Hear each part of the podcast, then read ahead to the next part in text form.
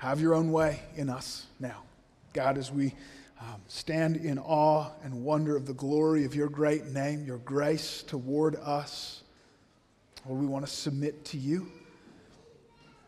Lord, by your Spirit, through your word, would you have your way in us? Would you mold us now, shape us uh, into the image of Christ?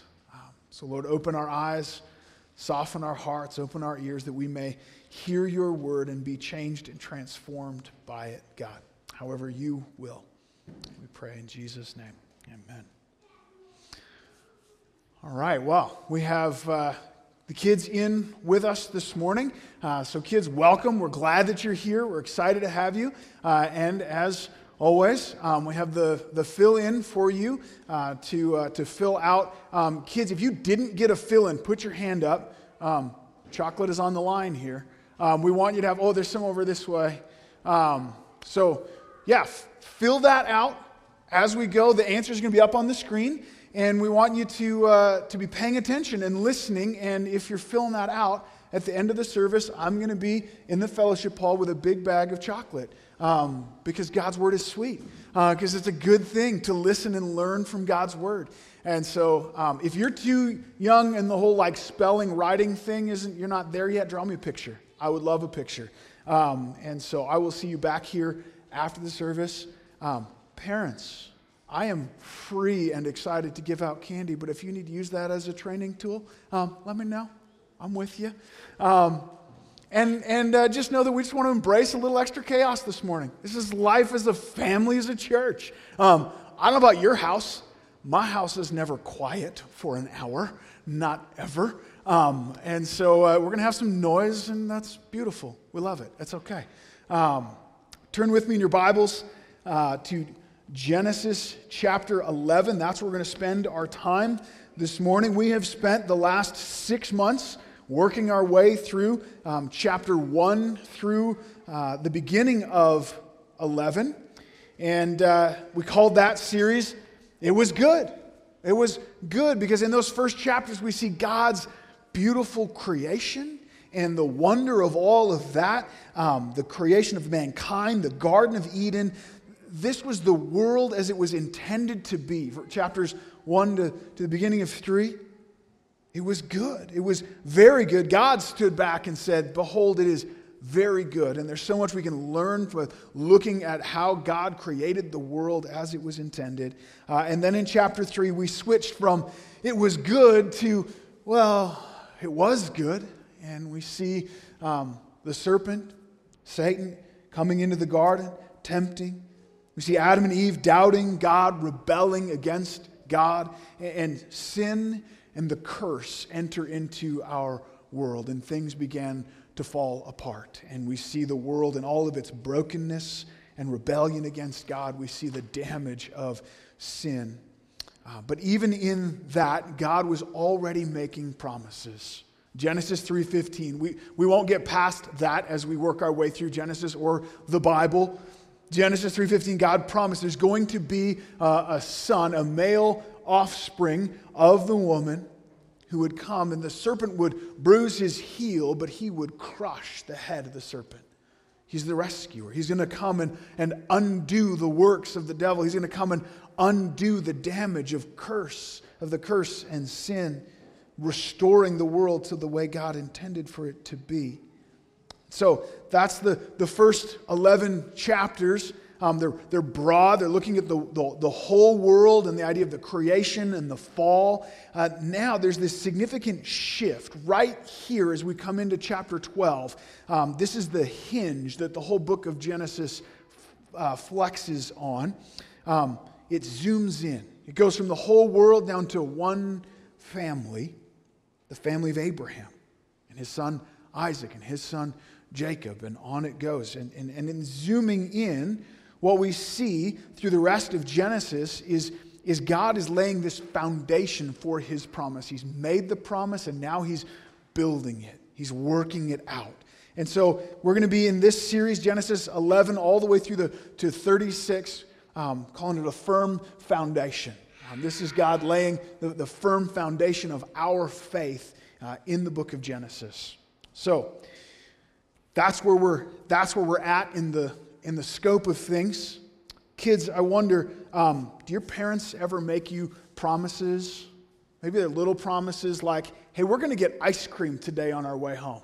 Um, maybe a little bit bigger promises like, we're going to get you a new bike this summer, right? It's good stuff happening. Um, I want to tell you a story. Um, I want to tell you a story about Mrs. Anderson when she was a little girl. Um, she had a promise.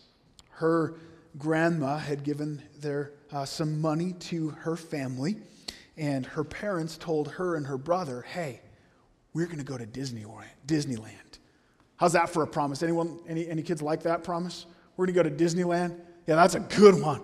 They were so excited, and, were, and you have to know this about Mrs. Anderson. She loved Disney. She was so excited, and so they waited and waited. And you know, when you're waiting for a promise, those days seem to take months. It feels like forever. But you know what happened next? All of a sudden, the family needed a new car. And so that money that was supposed to go to Disney ended up in a new vehicle, and Disney never happened. They were promised Disneyland, and it never came. How would that feel? Ouch. Pretty disappointed. Um, sometimes that happens, doesn't it? Your parents make a promise. They love you. They're not lying to you. They want to give you good things. They sincerely want to, want to do it. But sometimes, as parents, we make promises and then things happen. Things that we don't expect. Hey, we're going to get ice cream on the way home. Oh, I didn't realize the ice cream store is closed before we got there. I promised, and now I can't give it. I'm sorry. Things happen that we, we can't expect, and, and things that we don't control. Car breaks down. We just, we have to do it. It's out of my control. I didn't see it coming. And so sometimes as parents, we're not able to keep our promises. Well, we're going to look today at a promise from God. And you know what's really cool about a promise from God? When God makes a promise, is there anything coming that he does not expect? Anything coming he doesn't expect? No. No. Is there anything coming that he doesn't have control over? No. Like that. There we go. God's promises never fail.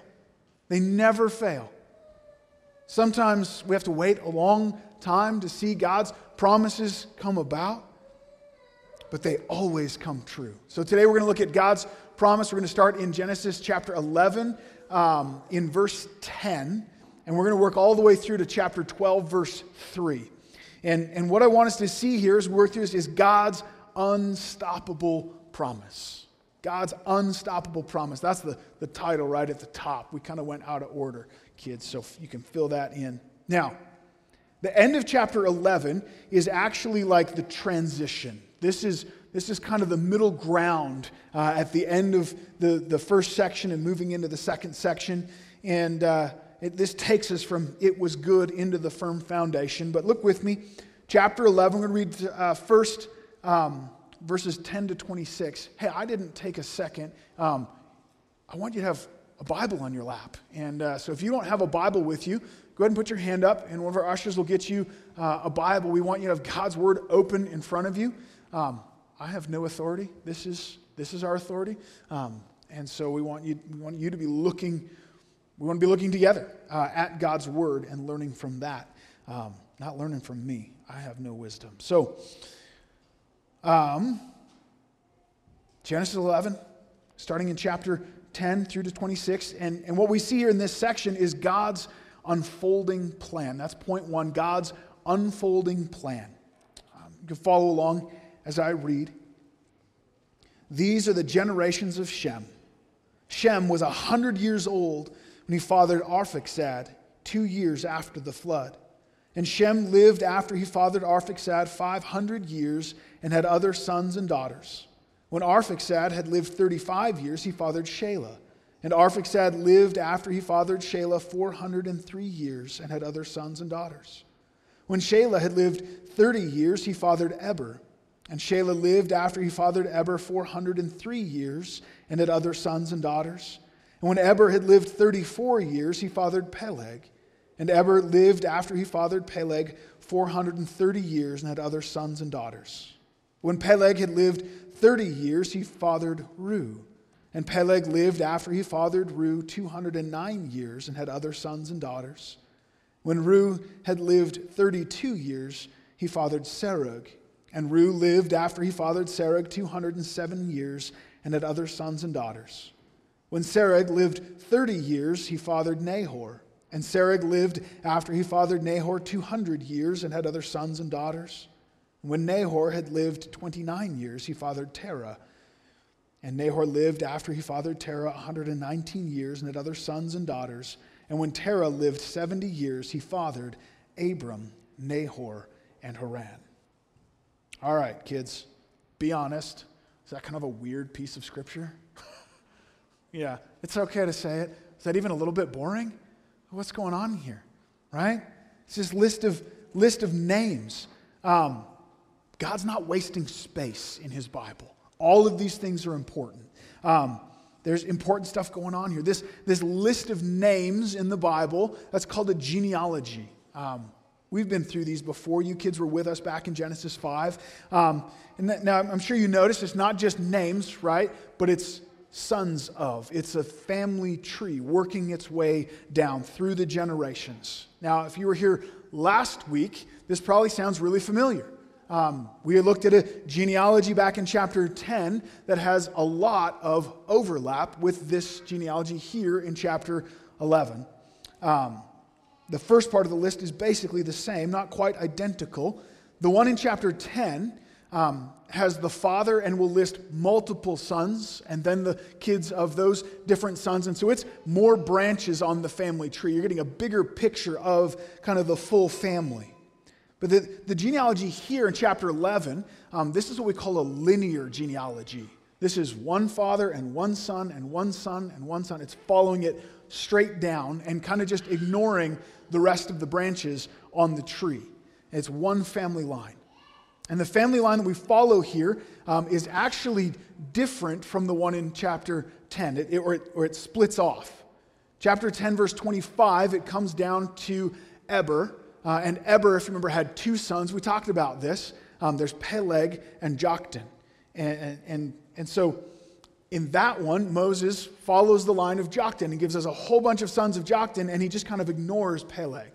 But he doesn't ignore Peleg because he's not important. It's quite the opposite. He's saving the best for later. He's like, we'll get to, to Peleg. That's where the cool stuff is, but let's just kind of finish the family tree here, and then we'll, then we'll come to that. Well, now he's coming to it. Now he's building out this list. He starts back at Shem again and he works down to Eber. And when he gets to Eber, um, he, he ignores Joktan and he follows Peleg. And, and he works down through Peleg, verse 16. And, and who does he come to at the bottom? There are three sons, and one of those sons is Abram.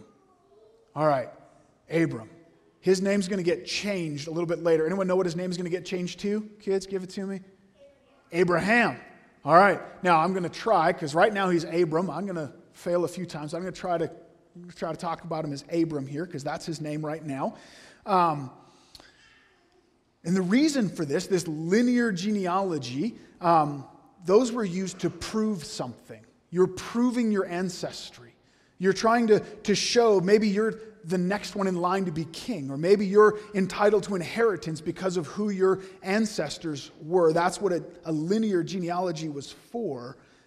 But is Abram a king? No, not exactly. Certainly not yet. Um, is there some big pile of cash or land that Abram is trying to claim? No, that's not it. But who does this genealogy run back to? Who does this prove that, that Abram is a descendant, a descendant of? This, this proves, as you look at it, that, that Abram was a son of Shem, right? But why? Why would Abraham need to prove that he was a descendant of, of Shem? What, what difference does it make? Why does it matter? Well, if we look back again, chapter 9, starting in verse 25, and, and I'll just be honest, man, I didn't realize until we had come through this how significant this little chunk of scripture was. Um, remember Noah's sons, Shem, Ham, and Japheth? And um, those were Noah's only sons. After the, the flood, the whole world is descended from those three men and their, and their wives. And there's the story of, of Noah, and he sins, and, and, and uh, Ham um, kind of exposes his sin and, and sins against his father. Shem and Japheth covered their father's sin, they respect their father. And so Noah says this um, back in, in chapter 9, starting in verse 25. And you have to know Canaan is the son of Ham, um, who sinned against his, his father. And Noah says this Cursed be Canaan a servant, um, a servant of servants shall he be to his brothers. He also said, Blessed be the Lord, the God of Shem, and let Canaan be his servant, and may God enlarge Japheth, and let him dwell in the tents of Shem, and let Canaan be his servant. So there's this promise here. God promised that his, his blessing would come through Shem. That, that, that, through the line of Shem, God would bring his, his blessing, his rescuer. So God blessed Shem, and now Moses takes all this time to show us hey, Abram, track it back. He's part of the line of Shem. He's one of Shem's descendants. He's one of the ones in the line that God said his blessing is going to come through this line. Now, there's another cool thing here. Um, now I'm really going to test your memory. It was like two months ago, back in February, when, when you kids were with us last, and we were looking at Genesis chapter 5. And the genealogy there goes from Adam to Noah. And so we, actually, we can track from, from Abram all the way back to Adam. But that one from, from Adam to Noah um, has 10 names and ends with three sons. And then this one from Shem to Abram has 10 names and has ends with three sons. So there's this parallel there. But there's something different. The one in chapter 5, do you remember the phrase that was repeated over and over and over again back in chapter 5? Every generation, what is it? He died. He died. And he died, and he died, and he died, and he died.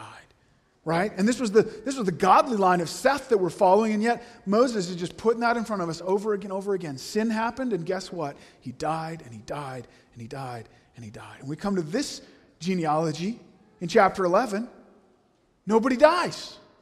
Okay, question are all these people still alive? No. No, they died. Um, but, but it's not written the same way. That's not put in front of us the same way. And the reason is the focus now, we've changed. We're no longer talking about the curse of sin and the effect of death and the brokenness and the ugliness. Now we're talking about God's promise. And He's painting a picture, and, and there's hope here. This is no longer uh, the, the curse of sin. This is God's plan of salvation. Is no longer the, the story of, of death and sin. Now, this is the story of God's rescue. And so, it isn't just a list of names, this is proof of God's unfolding plan. This is proof of God's unfolding plan. Now, hundreds of years go by here right? From, from the end of the flood until Abram is born is probably about 350 years. Kids, have any of your parents made you wait 350 years for ice cream? Nobody? Maybe just 100? Yeah. Smart Alec Anderson, kids. No, that's a long time to wait. But God is at work. He's filling out his promise little by little. And, and just because God works slowly sometimes, doesn't mean God isn't at work. Doesn't mean that, that his promise is forgotten, right? That is so easy for us to forget. Even today, we get impatient. We start to wonder God, I've been praying about this for, for months, maybe years. It's easy to, to, to start to think, God, have you forgotten me? Are you even listening? Do you even care? God's timing is not our timing, but He's faithful, He's patient, even through generation after generation, God doesn't lose sight of his plan and what he's doing. He's, he's working it all together, he's fulfilling his promises. So that's verses 10 to 26. We see God's unfolding plan, we see his faithfulness moving it forward through the generations. Now let's look at verses 27 to 32. And what we see here um, is God's unlikely pick. God's unlikely pick. Look with me, starting uh, in verse 27. Now, these are the generations of Terah. So, Terah was the father of, of Abram and, and Nahor and Haran. And, and now we pick up there again. Terah fathered Abram, Nahor, and Haran. And Haran fathered Lot. Haran died in the presence of his father Terah in the land of his kindred in Ur of the Chaldeans. And Abram and Nahor took wives. The name of Abram's wife was Sarai, and the name of Nahor's wife, Milcah, the daughter of Haran, the father of Milcah and Iscah. Now Sarai was barren, she had no children. Terah took Abram his son, and Lot, the son of Haran, his grandson, and Sarai, his daughter in law, his son Abram's wife, and they went forth together from Ur of the Chaldeans to go into the land of Canaan. But when they came to Haran, they settled there. And the days of Terah were 205 years, and Terah died in Haran. It's kind of a crazy family, right? But that's, that's the way it was back then, that's, and that's the way it happened. So um, Nahor um, marries his brother's daughter, his niece. And again, that's just the what happened. Um, but that's not really what's important here is this, this family unit and, and the craziness. What's important uh, is the main thing we see in this verse is that, that Abram's not a great choice for God's plan. He's just not a good cho- choice, not a good pick. Um, there are a few things that are just really not good about this. Um, first of all, Abram worshiped other gods. He worshiped other gods. If, if God is pouring out his blessing on the lineage of Shem and he says the, the, the Lord Yahweh will be his God, well, Abram doesn't fit that. Abram and his family lived in the city of Ur in the region of Chaldea. So here's a, a map for you. You can get a sense of where we're at. So Egypt down in the bottom, Israel would be just up. You see the promised land there. Ur is way over here um, under the magnifying glass. That's the area of Chaldea. So that's where we're, that's where we're at. Um, and in that area, the city of Ur was an important city uh, for, for the worship of the moon god. Now, the moon god does not have the coolest name. Um, the moon god's name is Nana. Um, my kids call their grandma Nana. I, I don't think um, the Chaldeans would be really impressed by that. But if you go to modern day Iraq, um, you can actually see a, a, ziggurat, this, this big building, temple, tower, um, built to the god Nana. And it was built by, by this king, Ur-Nammu, um, who probably overlapped with Abram. This was probably built during the lifetime of Abram. And so you can see um, that still there today. And that's just this big, massive emblem saying idolatry happened here. They worshiped other gods. And so listen to what Joshua says Joshua 24 2 says, Joshua said to all the people, Thus says the Lord, the God of Israel, long ago, your fathers lived beyond the Euphrates. Beyond the Euphrates, that's Ur. Terah, the father of Abraham and Nahor, and they served other gods. There's the history, there's the backstory. They, they served other gods. Actually, even if you look closely at the names of Sarai and Milcah, those, those probably come um, out of that pagan worship culture. Abram and his whole family are idolaters. They're pagans. They worship false gods. Um, but it wasn't just that. Not only is Abram a, a, a false God worshiper, but Abram's wife is barren. And we're told that, verse 30, specifically, um, now Sarai was barren. And just in case you missed it or you thought maybe that wasn't important, he repeats it again. She had no children. That's what barren means. She's not able to have kids and she doesn't have kids. Now, that's a tragic thing, that's a sad thing. But there's more there than just the sadness of it. Remember God's unfolding plan, his, his great rescue from all the way back in Genesis 3.15. Um, God said um, to the serpent, I will put enmity between you and the woman, between your offspring and her offspring, and he will bruise your head and you will bruise his heel. Right at the center of that promise is what? Offspring. There has to be a child, and even specifically, a child of the woman. And now here's Abram. He's worshiping other gods, and his wife can't have kids, and so he's not the guy. This is not a good choice, God, to fulfill your promise. It's as if God was looking for someone to, to make them the richest person in the world, and, and Abram is like a billion dollars in debt right? Like he is negative good for this job. He is, he, he's in trouble. If I was looking for someone to fulfill God's promises, like we would come to Abram and go, hard pass. Not the guy. Not the guy. There's lots of fish in the sea. There are lots of other people. Um, Terah had two other sons. Maybe try one of them. But God doesn't do that. God chose Abram on purpose. He chose the false God worshiping, no children having Abram. We talk about God's unstoppable promise, it's important to remember why God's promise is unstoppable. God chose the perfect person to really make that clear. God does this so frequently through the Bible. God chooses the weakest and the worst. Like he picks the wrong people on purpose, the weakest and the worst, and he does it on purpose. Nobody. Nobody's going to look in at Abram and think, obviously, this is the guy. This guy's got it all together. It's so clear that God would choose this guy. No, Abraham's a mess, and that's exactly the point.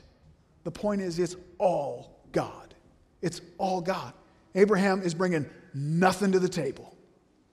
God chooses the weakest and the worst, and then God gets all the glory. Right? Nobody, nobody asks, wow, was it, was it Abram that did that or God? Because Abraham did, did none of that. And, and God still does that today. He still does that today. Look at 1 Corinthians chapter 1, verses 26 to 28.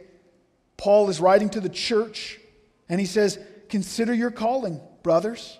Not many of you are wise according to worldly standards.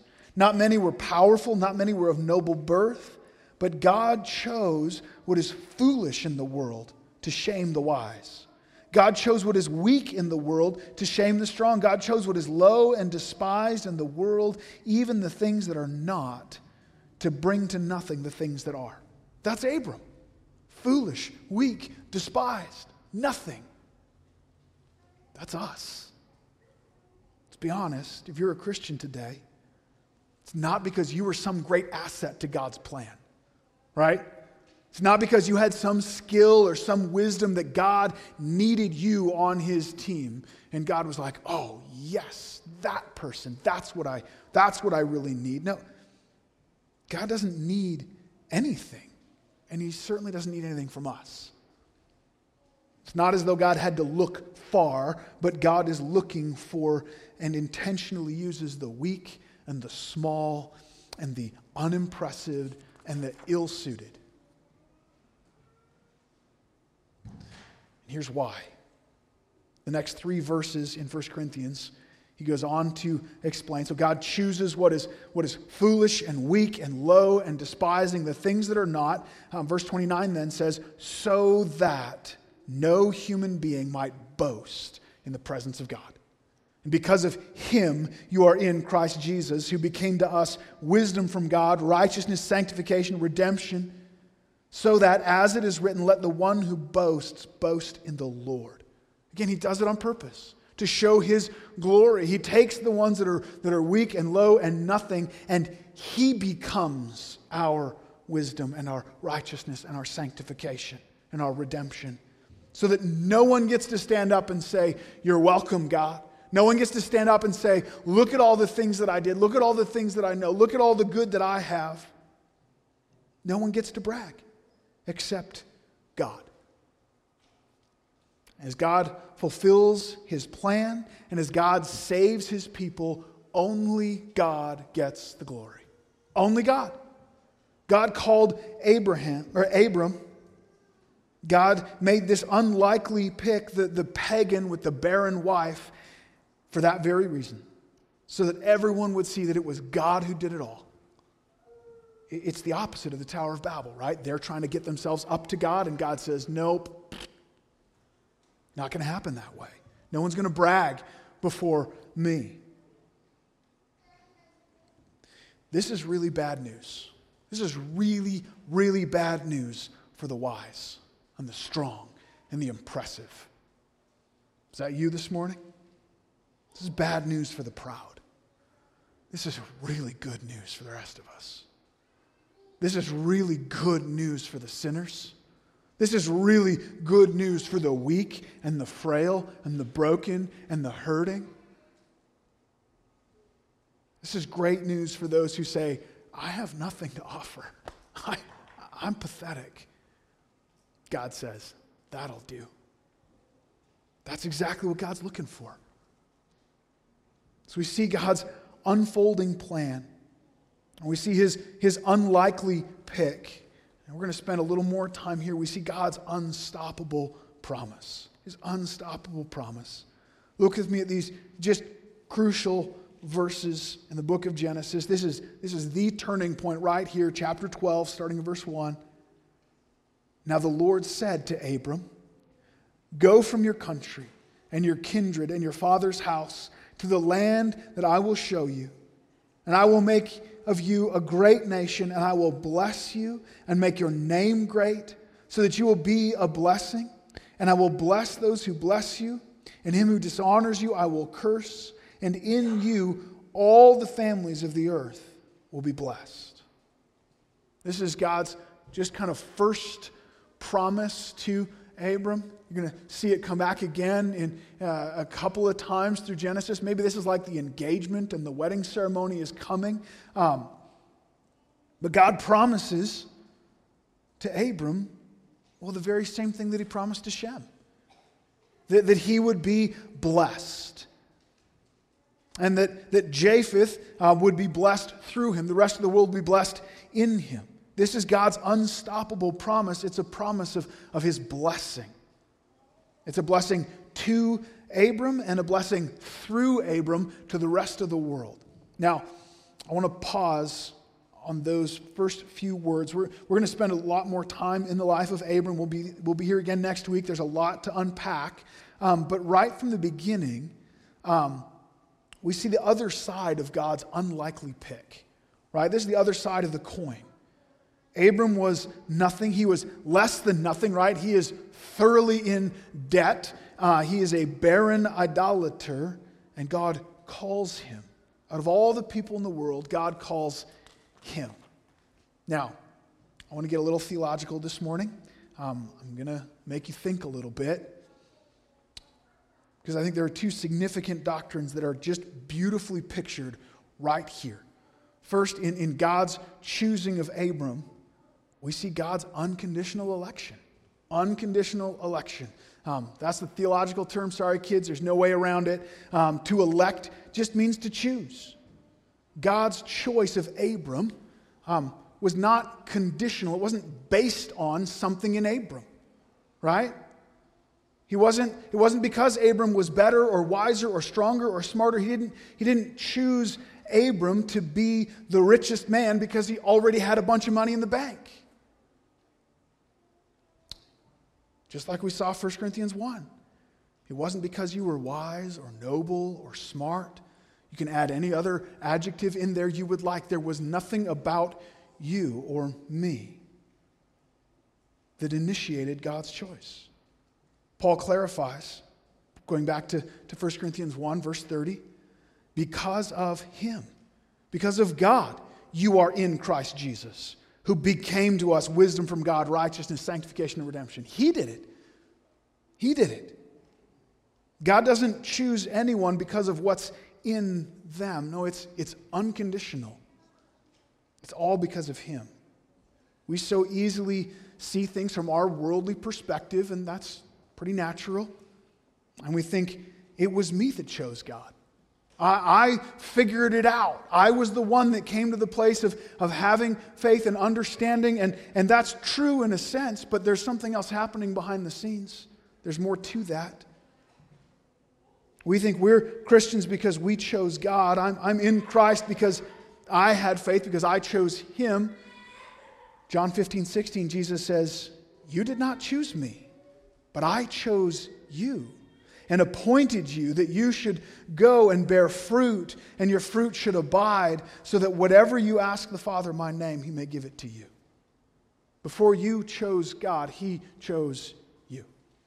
And he didn't choose you because of anything in you, right? I this is Ephesians 1. He chose us in him before the foundation of the world. Romans 9, 15 and 16. For he says to Moses, I will have mercy on whom I have mercy, I will have compassion on whom I have compassion. So then, it depends not on human will or exertion, but on God who has mercy. God's choosing is not based on your exertion, your effort, your will. God's choosing is based on His mercy, His grace. He is free to have mercy on whom He will have mercy. That's the, the first doctrine I think we, we see here this idea of God's choosing based on His own mercy flowing out of His own grace. Secondly, um, we see God's effectual calling. There's another big fun word for you. Um, effectual is a little strange. It simply means God's calling always has an effect, right? It affects things, it makes a difference. God calls Abram, again, not because anything was in Abram, but just flowing out of his mercy and his grace. And God's call is effectual, it always has its desired effect. God calls Abram, and at the same time, God promises uh, that he will use Abram for this, this great purpose. How does God know that Abram's the right guy? How does he know that, that Abram's going to respond in faith and follow?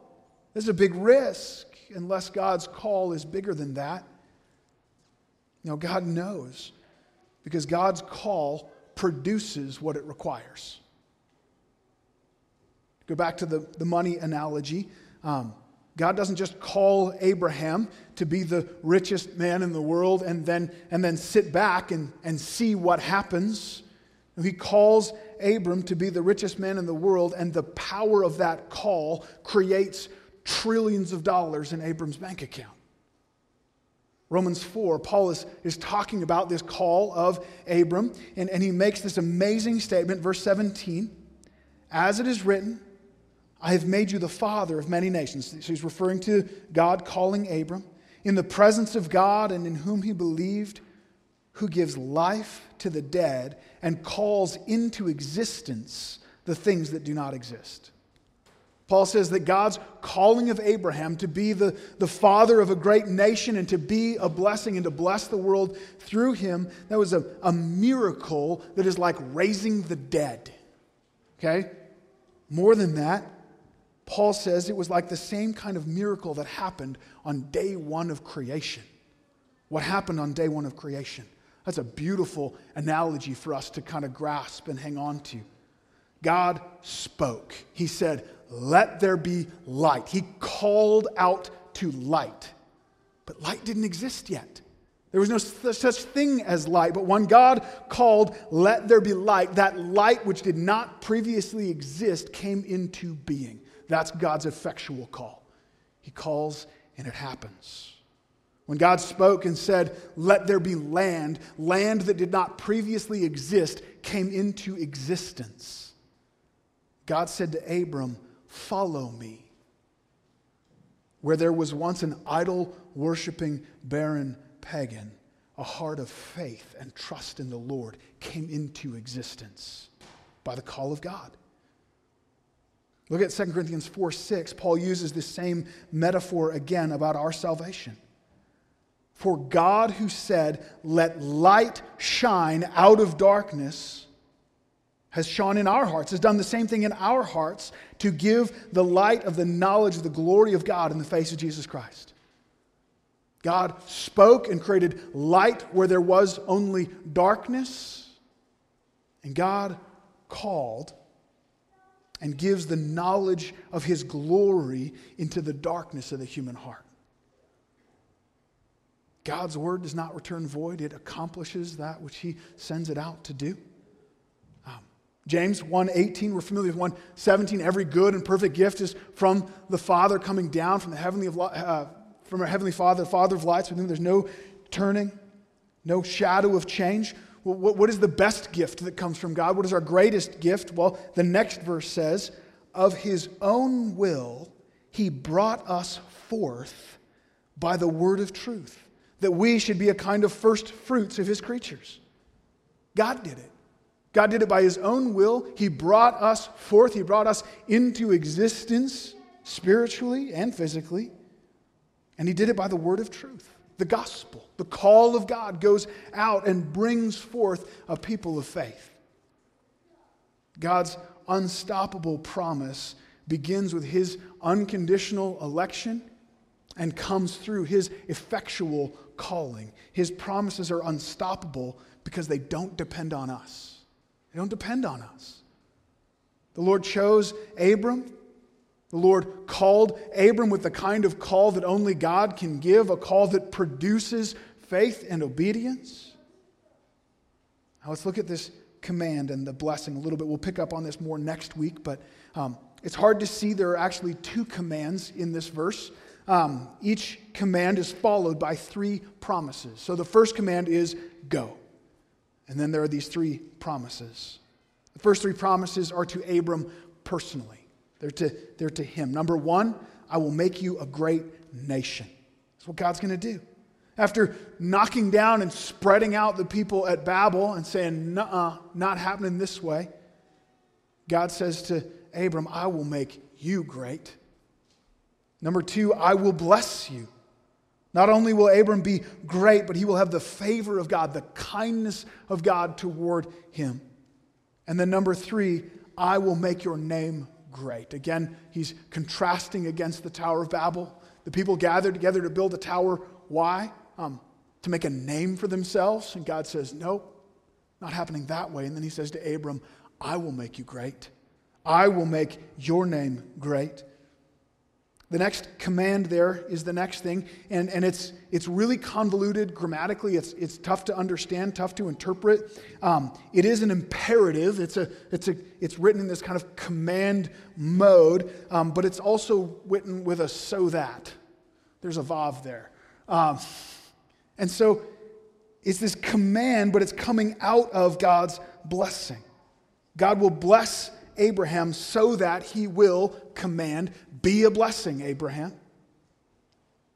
And so the second set of three promises are for the world. For the world. Number one, I will bless those who bless you. Just like the Lord promised to Shem, um, you're going to be a blessing to the nations, right? The nations are going to come to you and dwell in your tents because Yahweh is your God. They're going to be blessed as they come into you.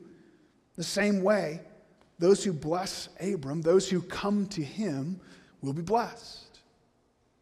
The second promise, just another, the, the other side of the coin from the first one him who dishonors you, I will curse. Notice this is lopsided, right? It's not even. He doesn't say, um, Those who curse you, I will curse, but rather, those who dishonor you, I will curse. Dishonor is lighter. There's a heavy hammer for a smaller action. Those who take him lightly, those who just kind of cast him aside, those who don't honor Abram, God doesn't say, I will take them lightly or I will not give them honor. He says, I will curse them. Now, that might seem extreme. That might seem unfair reaction from God, right? The, the punishment seems worse than the crime. But we need to get this. All of humanity is in rebellion against God. We've sinned against Him.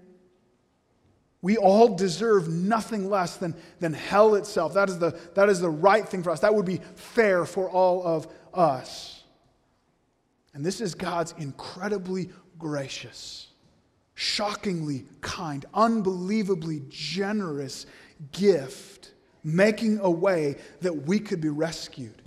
And so, yeah, if you reject that, if you look at what God is doing through Abram and you think, meh, don't really care, then yes, you'll be cursed. You'll be damned. You'll get what you deserve. So many people get hung up on this like, really, there's only one way? You're trying to tell me that there's only one little narrow way to get to God? You missed the point.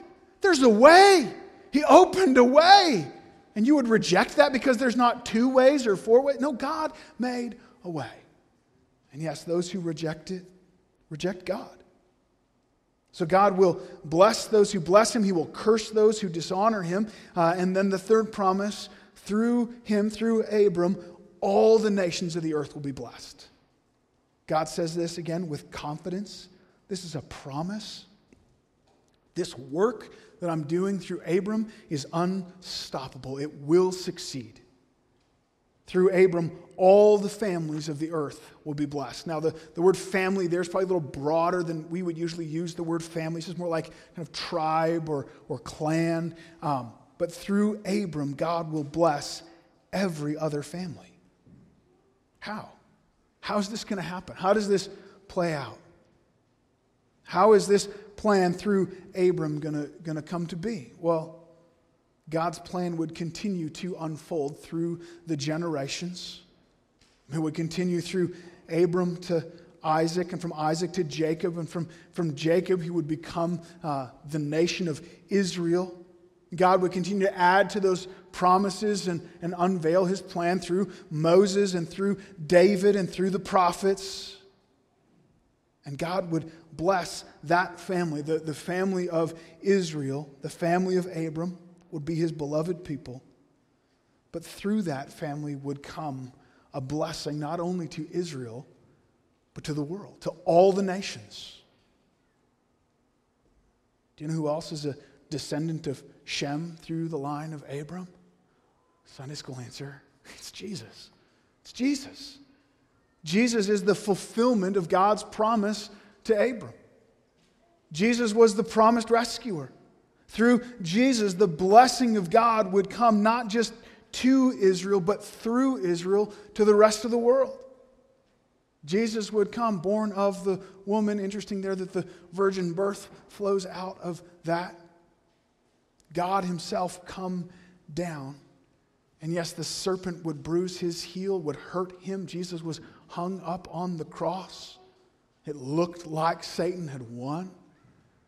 And Jesus crushed the head of the serpent. When he died in the place of sinners, paying the penalty of death, taking the curse of sin upon himself, he came through in victory. And just as God had promised, those who dishonor him, those who look at, at Jesus and say, meh, don't really care, they will be cursed. They'll be cursed. They will be under the curse of God and they will get what their sins deserve. But those who bless him, those who come to Jesus, not the, not the strong and the wise and the respectable, but those who are sinful and wicked, who are weak and unimpressive, those who are far from God, but whom God chose in eternity past, based on nothing in themselves, flowing just out of His grace and mercy, those whom He calls in such a way that in their dark hearts the light of the glory of God begins to shine. And faith comes in that sees the, the beauty and the wonder of Jesus Christ. Faith that, that looks up at the cross and says, That's my Savior. Just as He's promise was unstoppable as it unfolded through uh, Adam to Noah, and from Noah to Abram, and from Abram to Jesus. So also it will be unstoppable in doing its good work in those who believe. Those who bless him in that way will be blessed by God. They'll be blessed with forgiveness of sin. They'll be blessed with his sanctifying, purifying work in their hearts and lives. They will be blessed with eternal life in his perfect presence. This is the unstoppable promise of our glorious God. I invite uh, Rachel and Danielle to come and join me and prepare to lead us in worship again. We're going to celebrate. we're going to celebrate communion together. Um, communion is a, is a practical symbol uh, of, of the blessing of God. As we take of communion together, we're, we're saying, That's my Savior. That's my Savior. We're coming to see and to savor Jesus Christ, to say again, I, I am nothing. I bring nothing to the table. I need that rescuer, and He is that rescuer. And so, if you're a visitor with us this morning, you're more than welcome to, to partake and join with us. Um, but the question is is that you? Um, if you're not looking at the cross and saying, That's my Savior, I'm a, I'm a sinner in need of grace, then, then we'd ask you to to not partake, just to observe and, and to consider. Consider your sin, your need before God. Um, but for those who, who are believers this morning, who are coming with that declaration, we, we come in rejoicing in God's grace and his kindness, his faithfulness through the ages uh, coming to us in Christ Jesus. So, um, would you stand? Um, we'll sing together as the elements are handed out. Um, you'll find two cups with the bread on the bottom and the juice on the top. And so just hang on to that and uh, I'll come back up and we'll partake together in a moment.